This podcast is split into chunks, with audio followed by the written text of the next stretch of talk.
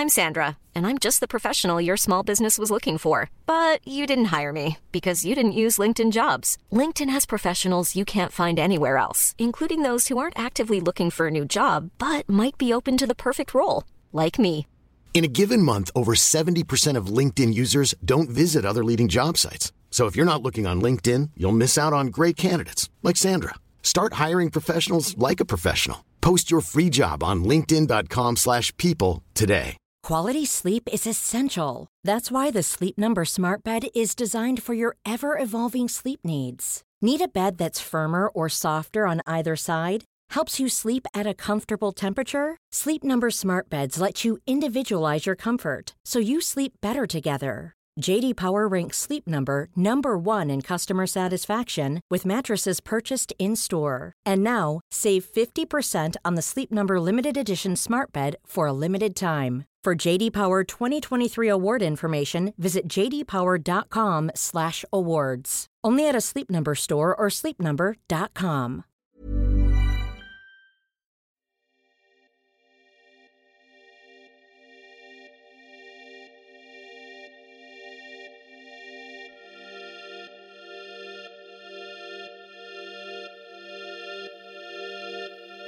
La tendresse.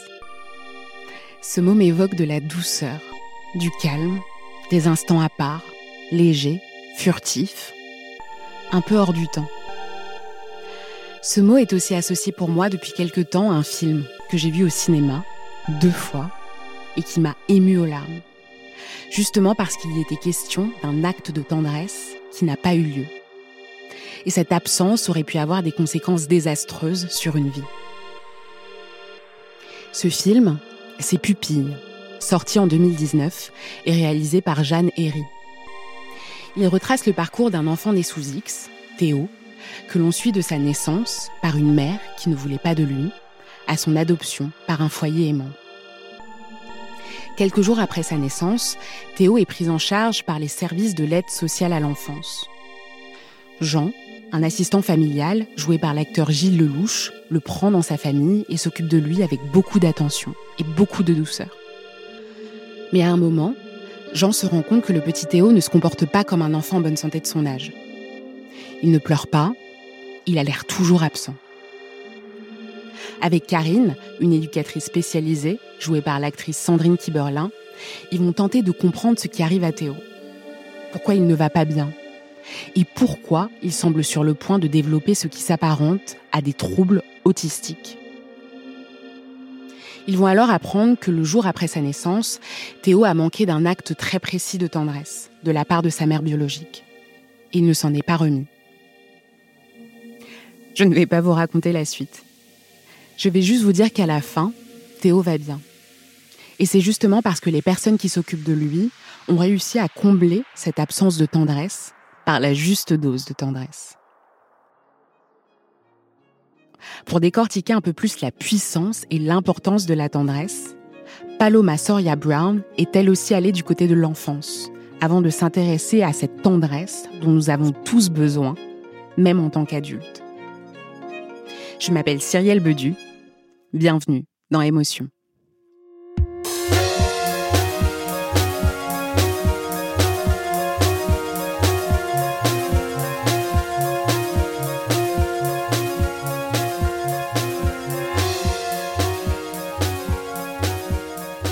Prendre dans les bras, tenir par la main, dire ⁇ Tu comptes pour moi ⁇ J'adresse souvent ces gestes et ces mots intuitivement, sans y réfléchir. Et pendant longtemps, je ne me rendais pas compte à quel point ils m'apaisaient et me rassuraient. Jusqu'à ce que je vois, il y a environ trois ans, le documentaire Vers la tendresse de la réalisatrice Alice Diop. Ce film a reçu en 2017 le César du meilleur court métrage. Dans ce documentaire, Alice Diop suit quatre jeunes hommes noirs et arabes originaires de Seine-Saint-Denis, en banlieue parisienne. Ils racontent leur passage à l'âge adulte, leur découverte de l'amour et de l'intimité. Les représentations d'hommes issus de minorités, qui montrent leur côté tendre, leur sensibilité, étant rares, ces témoignages sont très puissants. Ils nous montrent que la tendresse peut être l'affaire de tous.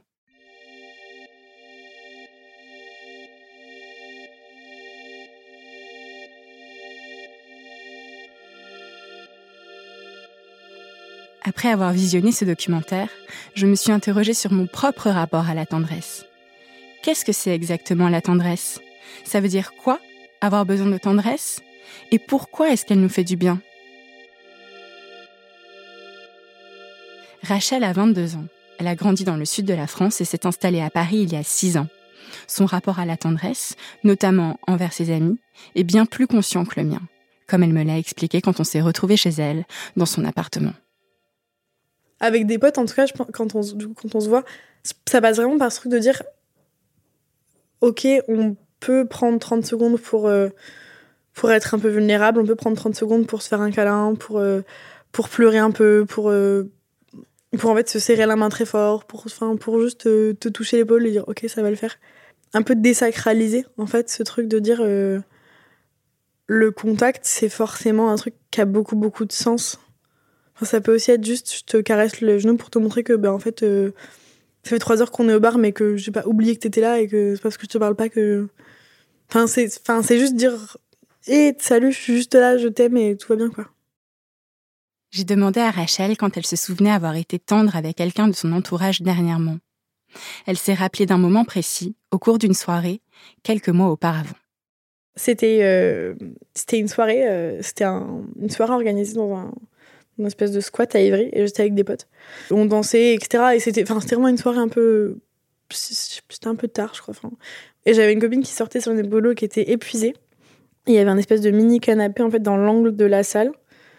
Et elle était, elle, enfin, elle était allée s'allonger parce qu'elle était vraiment épuisée. Et moi, en fait, je me suis assise et elle s'est juste mise sur mes, enfin, sa tête sur mes genoux.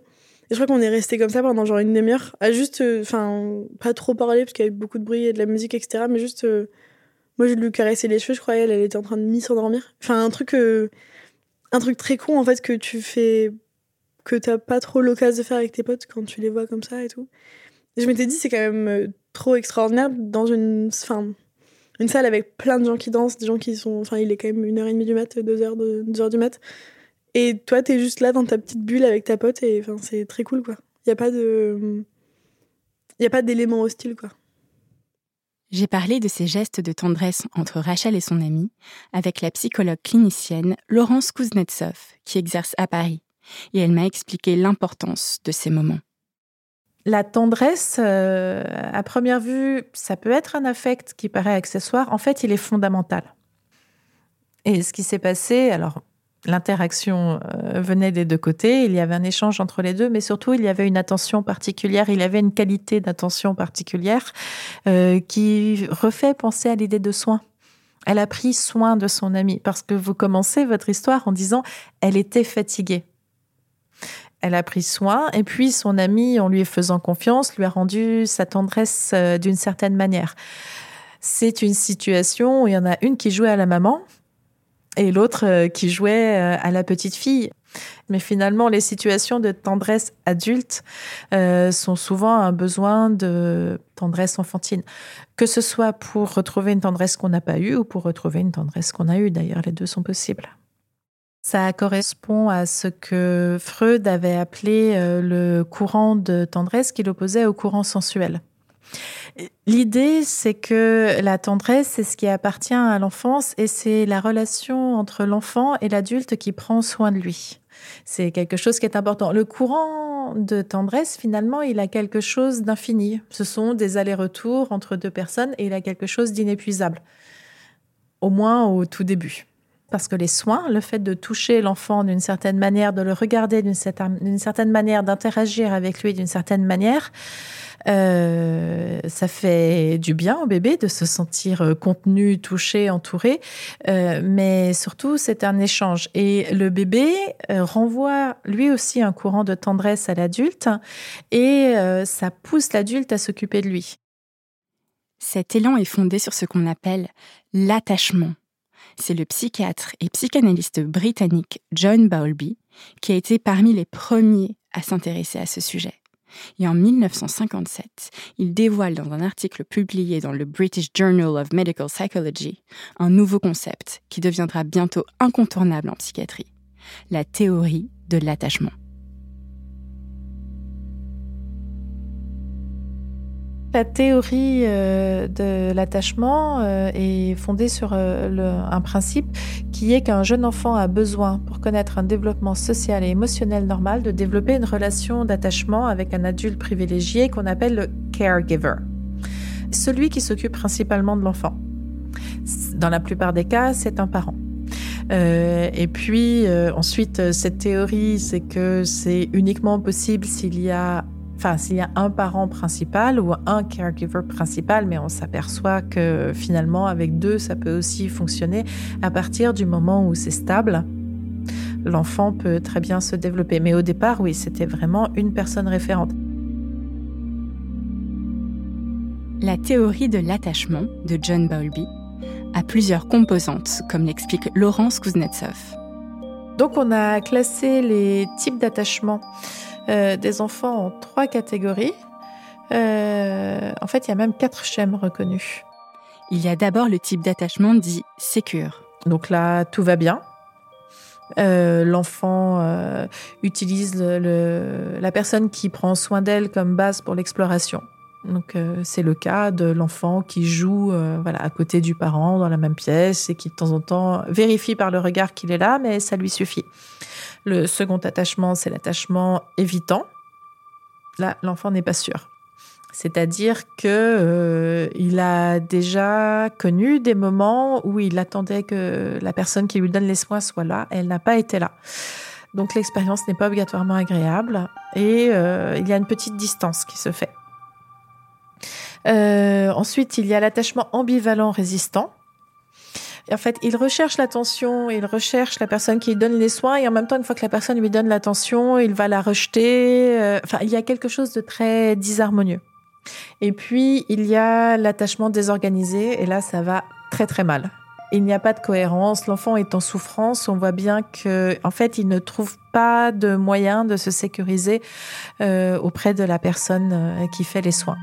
En fait, ce qui est intéressant dans la théorie de l'attachement de Bowlby, c'est que ils sont partis d'analyses éthologiques, donc en fait de l'analyse de comportements animaux.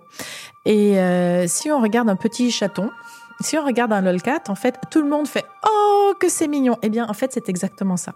Un bébé, c'est mignon. Donc ça déclenche de la tendresse, donc on a envie de s'occuper de lui. Et on sait aujourd'hui qu'un enfant qu'on nourrit et qu'on change, mais qu'on ne regarde pas, auquel on ne parle pas, ne va pas se développer. C'est ce qu'on avait constaté euh, dans certains orphelinats. Enfin, c'est pas des expériences qu'on a faites volontairement, mais on s'est aperçu que le soin physique ne suffisait pas et que finalement, euh, même chez les singes, un bébé singe préférera s'approcher pour faire un câlin d'une grossière imitation d'une maman singe plutôt que d'aller voir la nourriture. Euh, c'est très lié aux théories de Winnicott aussi qui était un pédiatre anglais du XXe siècle qui a travaillé avec euh, les enfants qui avaient été euh, séparés de leurs parents et envoyés à leur à la campagne pendant la Seconde Guerre mondiale et bon, certains étaient revenus orphelins, puis des adolescents difficiles, et euh, qui a proposé euh, une approche euh, de l'enfance qui était à la fois pragmatique et, très intelligente, et qui était justement l'idée de donner à l'enfant une certaine sécurité. Donc le but était d'avoir un, un attachement sécure. Ça passait par plusieurs concepts pour lui, comme le holding, donc le fait de tenir l'enfant, ce qui est intéressant parce qu'une fois de plus, on le lit euh, euh, à la tendresse, le handling dans la manière de soigner l'enfant et euh, le fait de présenter des objets à l'enfant.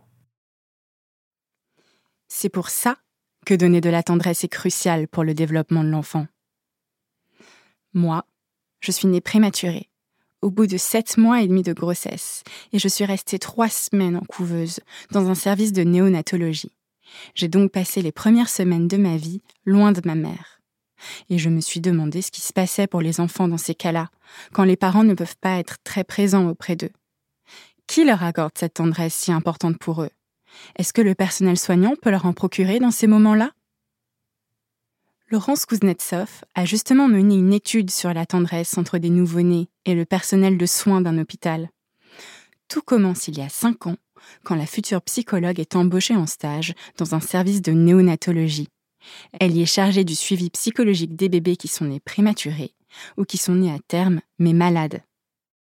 J'ai pris l'ascenseur avec deux infirmières et qui parlaient d'un bébé en disant euh, je lui ai fait des bisous, il était tellement mignon et, ça m'avait frappé. Et c'est une question qui a traversé à peu près toute mon expérience de deux ans en réanimation néonatale. Et donc, euh, très gentiment, il y a six soignants qui ont accepté de faire des entretiens sur ce thème, des médecins et des infirmières, et, euh, et, également de me laisser assister à des soins. Enfin, ce que je faisais de toute manière, mais disons que là, officiellement, j'assistais aux soins euh, dans le cadre de cette étude. Et, et ça a été très, très riche. Et ils ont été très chouettes parce qu'ils ont accepté justement de remettre en question leur conception de la tendresse. Voilà. Donc euh, à partir de là, en fait, euh, je me suis aperçue que c'était un mot qui était quasiment un gros mot, parce que la définition de la tendresse pose problème. quand on forme les médecins et les infirmières, alors les médecins, ça n'existe pas, et les infirmières, on leur dit euh, que la tendresse n'a pas sa place dans les soins, qu'il n'en est pas question et que justement, il faut pas trop s'attacher aux patients, spécialement dans un service de réanimation, mais on s'occupe de bébés. Euh, et euh, je voyais quotidiennement en fait le, paradoxe qu'il y avait entre des gestes et un discours. Et euh, entre un discours officiel de soignant et puis ce que j'entendais en salle de pause, à la machine à café. Et c'était souvent fait sur le mode de l'aveu. par exemple, des infirmières qui rapprochaient des triplés dans une grande couveuse, parce que c'est des tout petits bébés, mais quand ils allaient suffisamment bien en disant, bon, je sais que j'ai pas trop le droit, mais ils étaient tellement beaux ensemble. Et puis, euh, assez rapidement, dans leur discours aussi, il y avait la question des parents. Euh, parce que les parents, finalement, sont ceux qui ont le droit de donner la tendresse. Et que vient faire un soignant Alors que normalement, c'est aux parents de le faire. Et dans ce contexte, ce qui est particulier, c'est que les parents peuvent mettre un certain temps à arriver parfois pour des raisons médicales et puis aussi pour se remettre du choc. Et qu'est-ce qu'on fait avec un bébé à qui on a envie de donner de la tendresse et, puis les parents sont absents. Est-ce qu'on remplace le parent? Quelle est la valeur de ces gestes?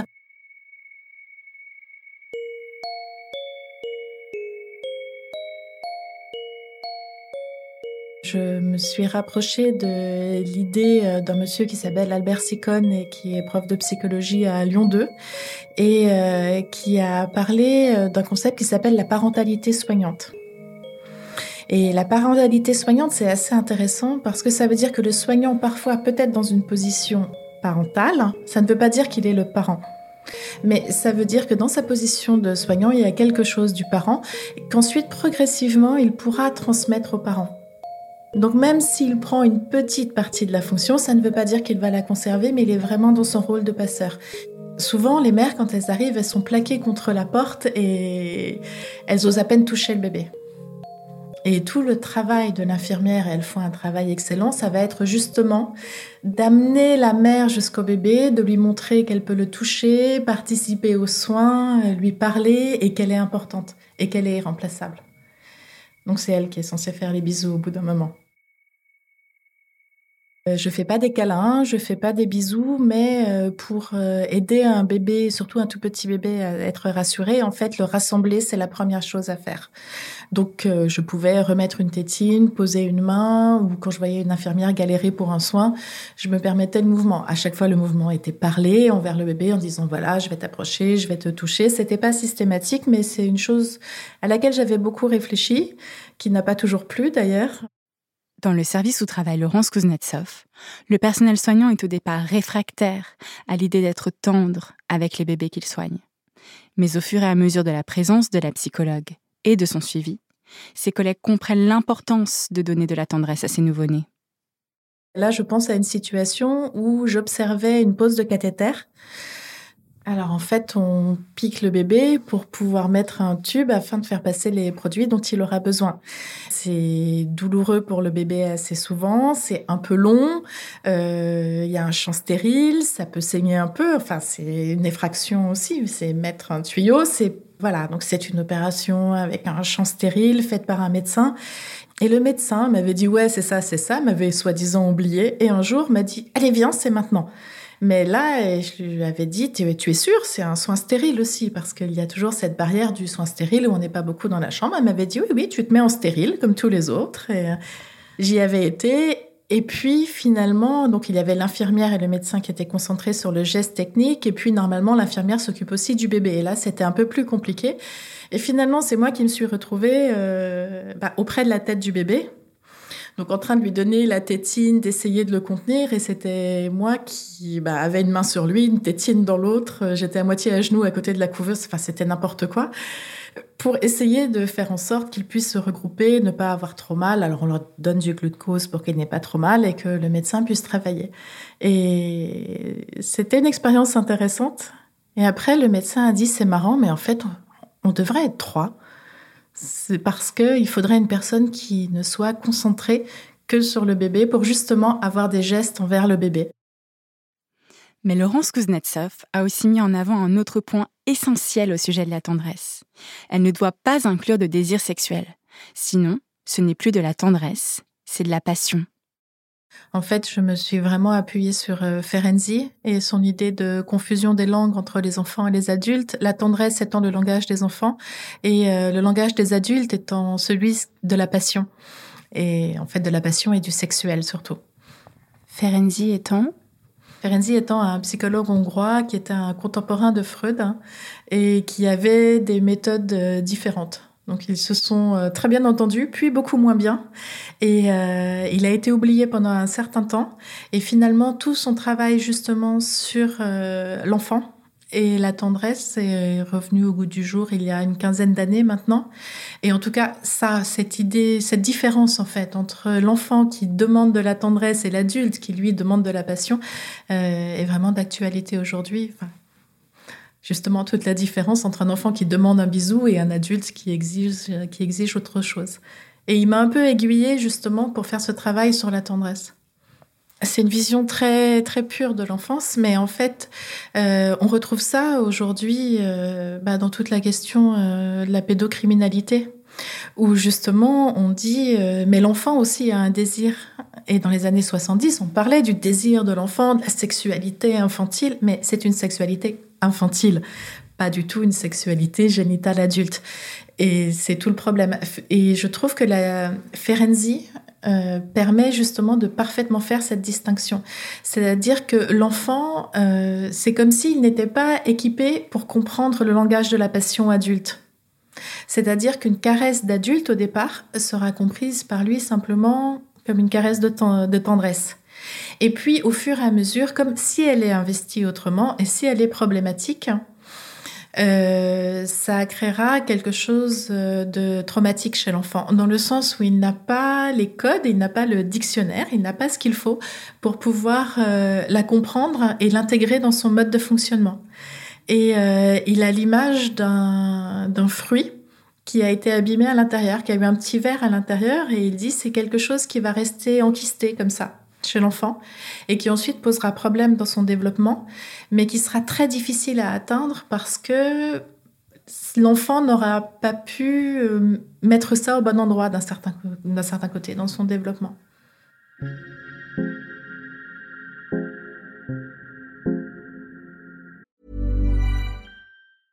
Hey, I'm Ryan Reynolds. Recently, I asked Mint Mobile's legal team if big wireless companies are allowed to raise prices due to inflation. They said yes. And then when I asked if raising prices technically violates those onerous two-year contracts, they said, "What the f*** are you talking about? You insane Hollywood ass."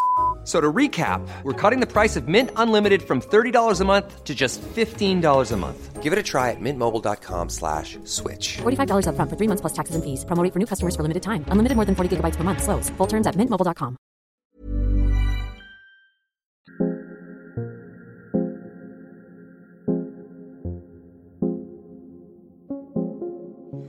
L'importance de distinguer tendresse et passion la psychologue clinicienne et psychanalyste Marie-Dominique Ami m'en a aussi parlé quand je l'ai rencontrée. Elle a écrit de nombreux ouvrages sur la famille et les relations parents-enfants, parmi lesquels La sécurité affective de l'enfant, publié aux éditions Jouvence.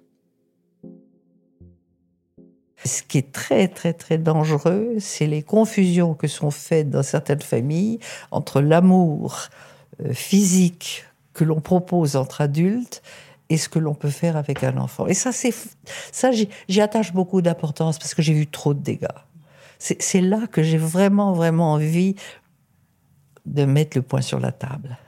Or, cette confusion, malheureusement, dans mon travail, je l'ai rencontrée plus d'une fois, et c'est quelque chose qui met à mal les enfants parce qu'ils ne savent absolument plus où ils en sont.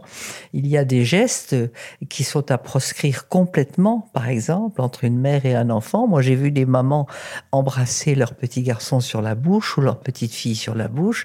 Euh, c'est, je veux dire, c'est pas, c'est pas correct. Ça n'est pas, ça n'est pas ce qu'il faut. Hein. Par contre, le tenir dans ses bras, le cajoler, euh, euh, l'embrasser sur la joue, lui caresser les cheveux, c'est très important. Il y a les enfants pour lesquels la différence entre passion et tendresse n'a pas été claire, et puis il y a ceux qui ont manqué d'affection. Certains enfants qui ont euh, grandi dans un désert affectif sont eux-mêmes euh, en grande difficulté par la suite hein, pour euh, savoir ce que c'est que d'avoir de l'affect. Et c'est là aussi qu'ils pourront être beaucoup trop, trop excessifs ou alors qu'il n'y aura rien du tout. Il y a les deux exemples. Alors, il n'y a, vraiment pas de... Je peux pas dire il y a une chose. Hein. Les résultats sont très différents d'une famille à une autre, bien entendu.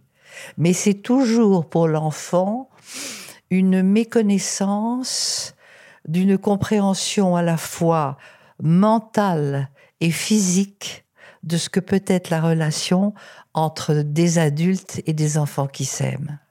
Pour Marie-Dominique Ami, la tendresse parentale doit avoir une dimension didactique pour être complète. La tendresse pour un enfant, c'est être, attentif, c'est savoir l'écouter, c'est savoir lui dire qu'on l'aime, c'est savoir lui montrer comment on s'aime dans la vie, ce que ça représente. Ça réunit le ludique, ça réunit le pédagogique, ça réunit le physiologique, ça réunit tout. Hein. Je crois qu'il n'y a pas à dire la tendresse c'est ceci ou c'est cela. La tendresse c'est un tout hein, de ce que l'un enfant euh, peut ressentir euh, dans sa relation avec ses parents, à la fois au niveau justement d'un certain amour quand même, hein, bien entendu, mais aussi de ce que ses parents lui apportent euh, sur le plan didactique, sur le plan de comment il faut se comporter en société. C'est cette articulation, c'est cet équilibre qui est à trouver.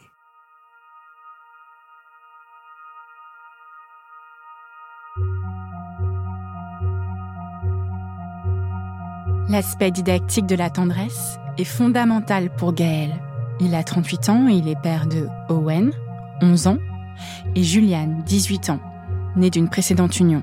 Et il attend un petit garçon avec sa nouvelle compagne, qui a, elle, une petite fille de 3 ans, prénommée Abiba. Gaël est noir, il a les cheveux crépus. Il est né en Martinique, où le soin apporté à la chevelure est un sujet important. Les cheveux afro sont des cheveux fragiles qui demandent une attention particulière pour être en bonne santé. Ce sont souvent les mères afro-descendantes qui coiffent leurs enfants. Pendant les vacances de Noël, j'ai entendu parler d'un atelier organisé dans un salon de coiffure parisien pour apprendre à coiffer les cheveux des enfants. J'ai fait circuler l'information dans mon entourage. Et Gaël, qui est le frère d'une amie, s'est montré intéressé. Sa démarche a suscité ma curiosité et m'a fait penser au court métrage Hair Love. C'est un film d'animation touchant, nommé aux Oscars de 2020, qui met en scène les tentatives d'un jeune père noir pour coiffer les cheveux crépus de sa fille, dont la mère est absente. N'est-ce pas un sublime rituel de tendresse que de coiffer son enfant? Que lui consacrer du temps, de l'attention? Que lui montrer comment prendre soin de lui, lui donner l'exemple? J'ai voulu savoir si Gaël voyait les choses de cette façon, et je lui ai demandé ce qui lui avait donné envie de participer à cet atelier. Il m'a tout raconté dans son salon, en présence de la petite Abiba, qui se tenait à nos côtés. Bah en fait, ça commence avec euh, ma plus petite Juliane, euh, que je coiffais euh, régulièrement quand j'étais petit. Enfin, quand j'étais petit, quand elle était petite et que j'étais beaucoup plus jeune. Je crois que j'avais 23 ans, 24 ans, mais elle devait avoir 3 ans, un truc comme ça. Et je coiffais Juliane euh, tous les matins. Je la coiffais même des fois le soir avant de, se coucher pour pas que ce soit emmêlé parce qu'elle avait une, une masse capillaire euh, vraiment surprenante. Et euh, le truc, c'est que elle pleurait souvent. Euh, moi, il y a eu un moment donné où j'ai plus voulu trop la coiffer. Je déléguais la coiffure à ma mère. Et euh, c'est sa maman, donc la maman de Juliane, qui à un moment donné m'appelle et me dit Oui, ta fille le, prend très mal le fait que tu ne la coiffes plus. J'étais surpris, je me suis dit, mais j'avais l'impression de lui faire très mal à la tête tout le temps, de la faire pleurer. Et euh, sa mère m'a dit non, non, non, mais c'est un moment que tu partages avec elle et je pense que ta fille a besoin aussi de ce moment et qu'elle aime beaucoup ça. Moi, dans mon jeune âge, c'est vrai que j'avais pas du tout euh, conscience de tout ça. Du tout, du tout, du tout, du tout. Donc j'ai repris la coiffure, mais j'étais très freestyle. Oui et, et du coup, euh, tu dis que tu n'avais pas du tout compris que, que c'était un moment voilà, de, de, partage, de partage. et peut-être un, quelque chose d'exclusif que je vivais avec elle. Non, je l'avais pas conscientisé.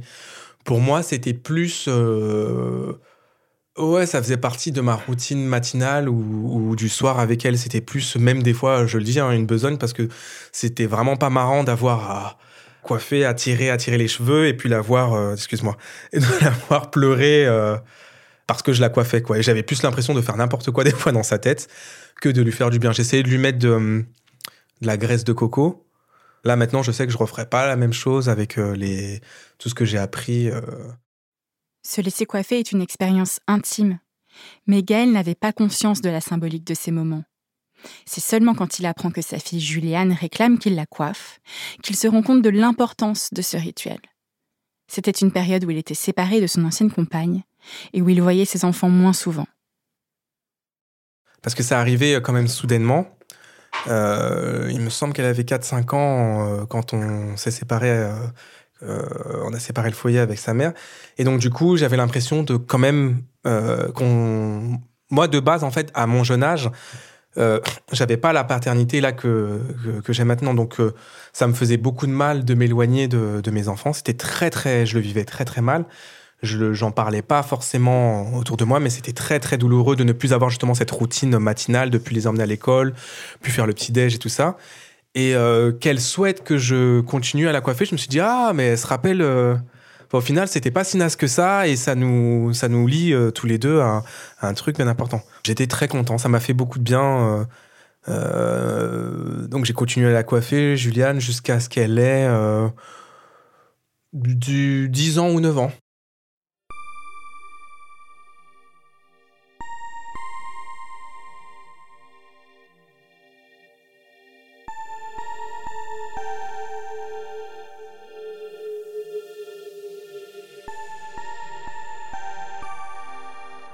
J'ai juste le souvenir de ma sœur entre les jambes de ma mère et on entendait tous le bruit, l'espèce de et la tête de ma sœur sur le côté avec les larmes. Euh, voilà quoi. On était, euh, on était euh, partisans de ma mère qui disait qu'il fallait, qu'il fallait souffrir pour être belle, mais je pense que avec cette approche-là, on se rapproche de quelque chose de beaucoup plus affectueux.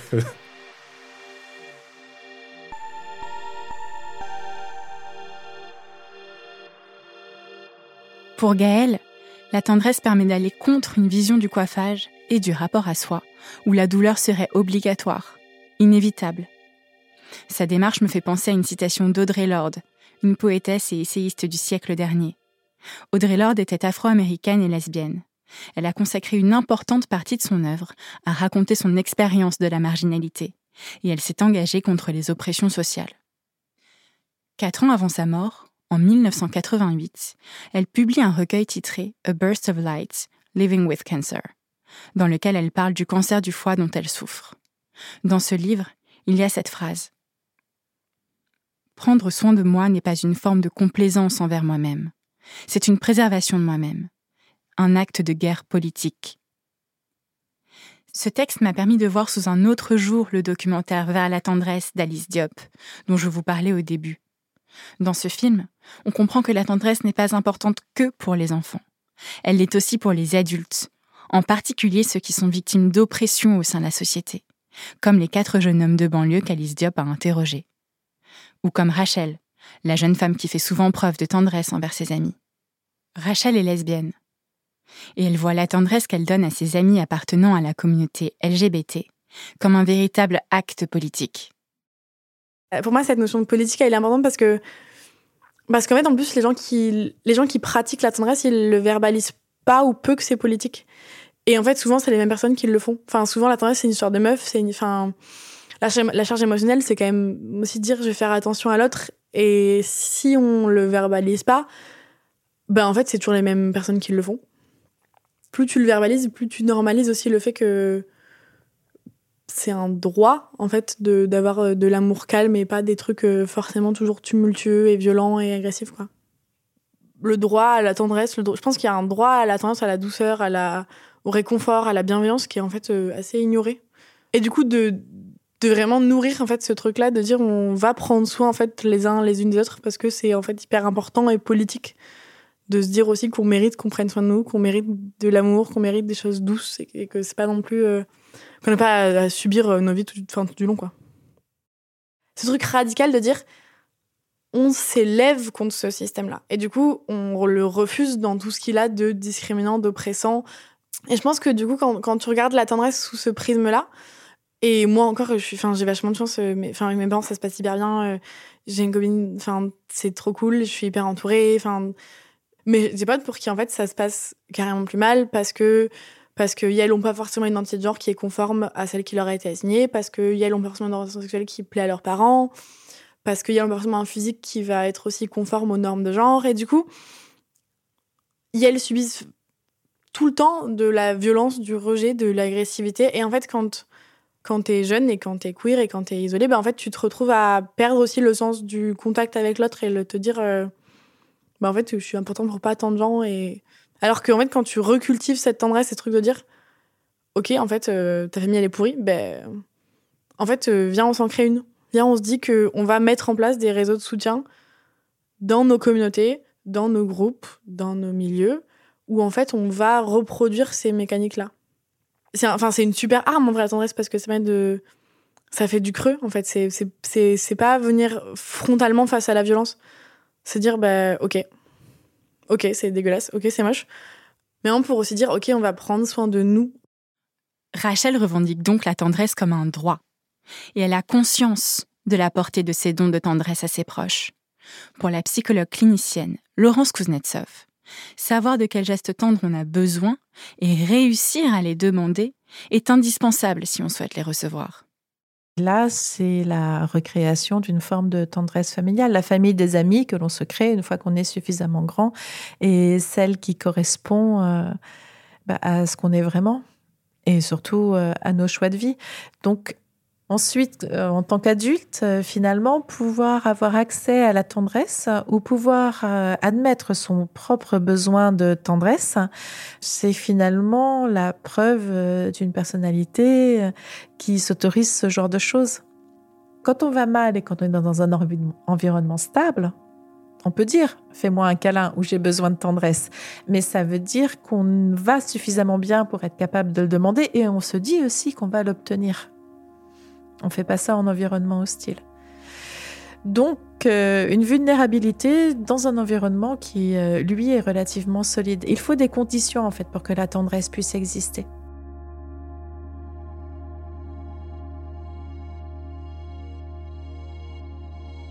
La tendresse est essentielle à chaque étape de notre vie. Et il faut parfois savoir se montrer vulnérable pour la demander et aller un peu mieux. Pour sentir que l'on compte pour les autres, mais aussi pour avoir confiance en soi et apprendre à aimer.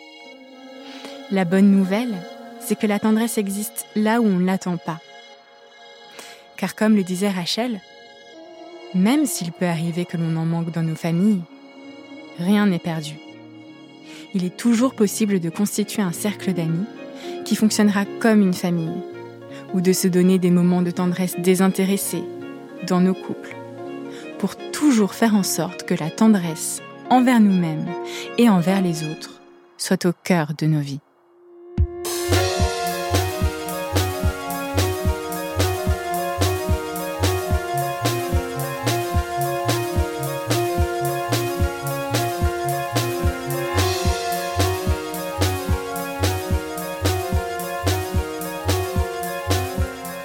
Vous venez d'écouter Émotion, un podcast de Louis Média. Suivez-nous sur Instagram et Twitter, at Émotion Podcast. Émotion avec un S. Vous y trouverez nos recommandations de lecture sur la tendresse et encore tout un tas de livres sur tout un tas d'autres émotions. Paloma Soria Brown a réalisé cet épisode. J'en étais à la rédaction en chef avec Charlotte Pudlowski. Maureen Wilson était responsable éditoriale. Nicolas Vert a assuré la création sonore et la musique de l'épisode. Bernard Natier s'est occupé de l'enregistrement et Jean-Baptiste Aubonnet du mixage. Jean Mallard a fait l'illustration et Nicolas Degélis a fait le générique d'émotion. Merci à tous nos interlocuteurs et à toutes nos interlocutrices de nous avoir accordé de leur temps. Vous pourrez retrouver leurs œuvres et leurs références sur notre site louismedia.com. Émotion, c'est un lundi sur deux, là où vous avez l'habitude d'écouter vos podcasts. iTunes, Google Podcast, SoundCloud, Spotify ou YouTube. Vous pouvez aussi nous laisser des étoiles et nous laisser des commentaires. Si cet épisode vous a plu, parlez-en autour de vous. Et s'il vous est arrivé une histoire forte en lien avec une émotion, n'hésitez pas à nous écrire à hello. À bientôt.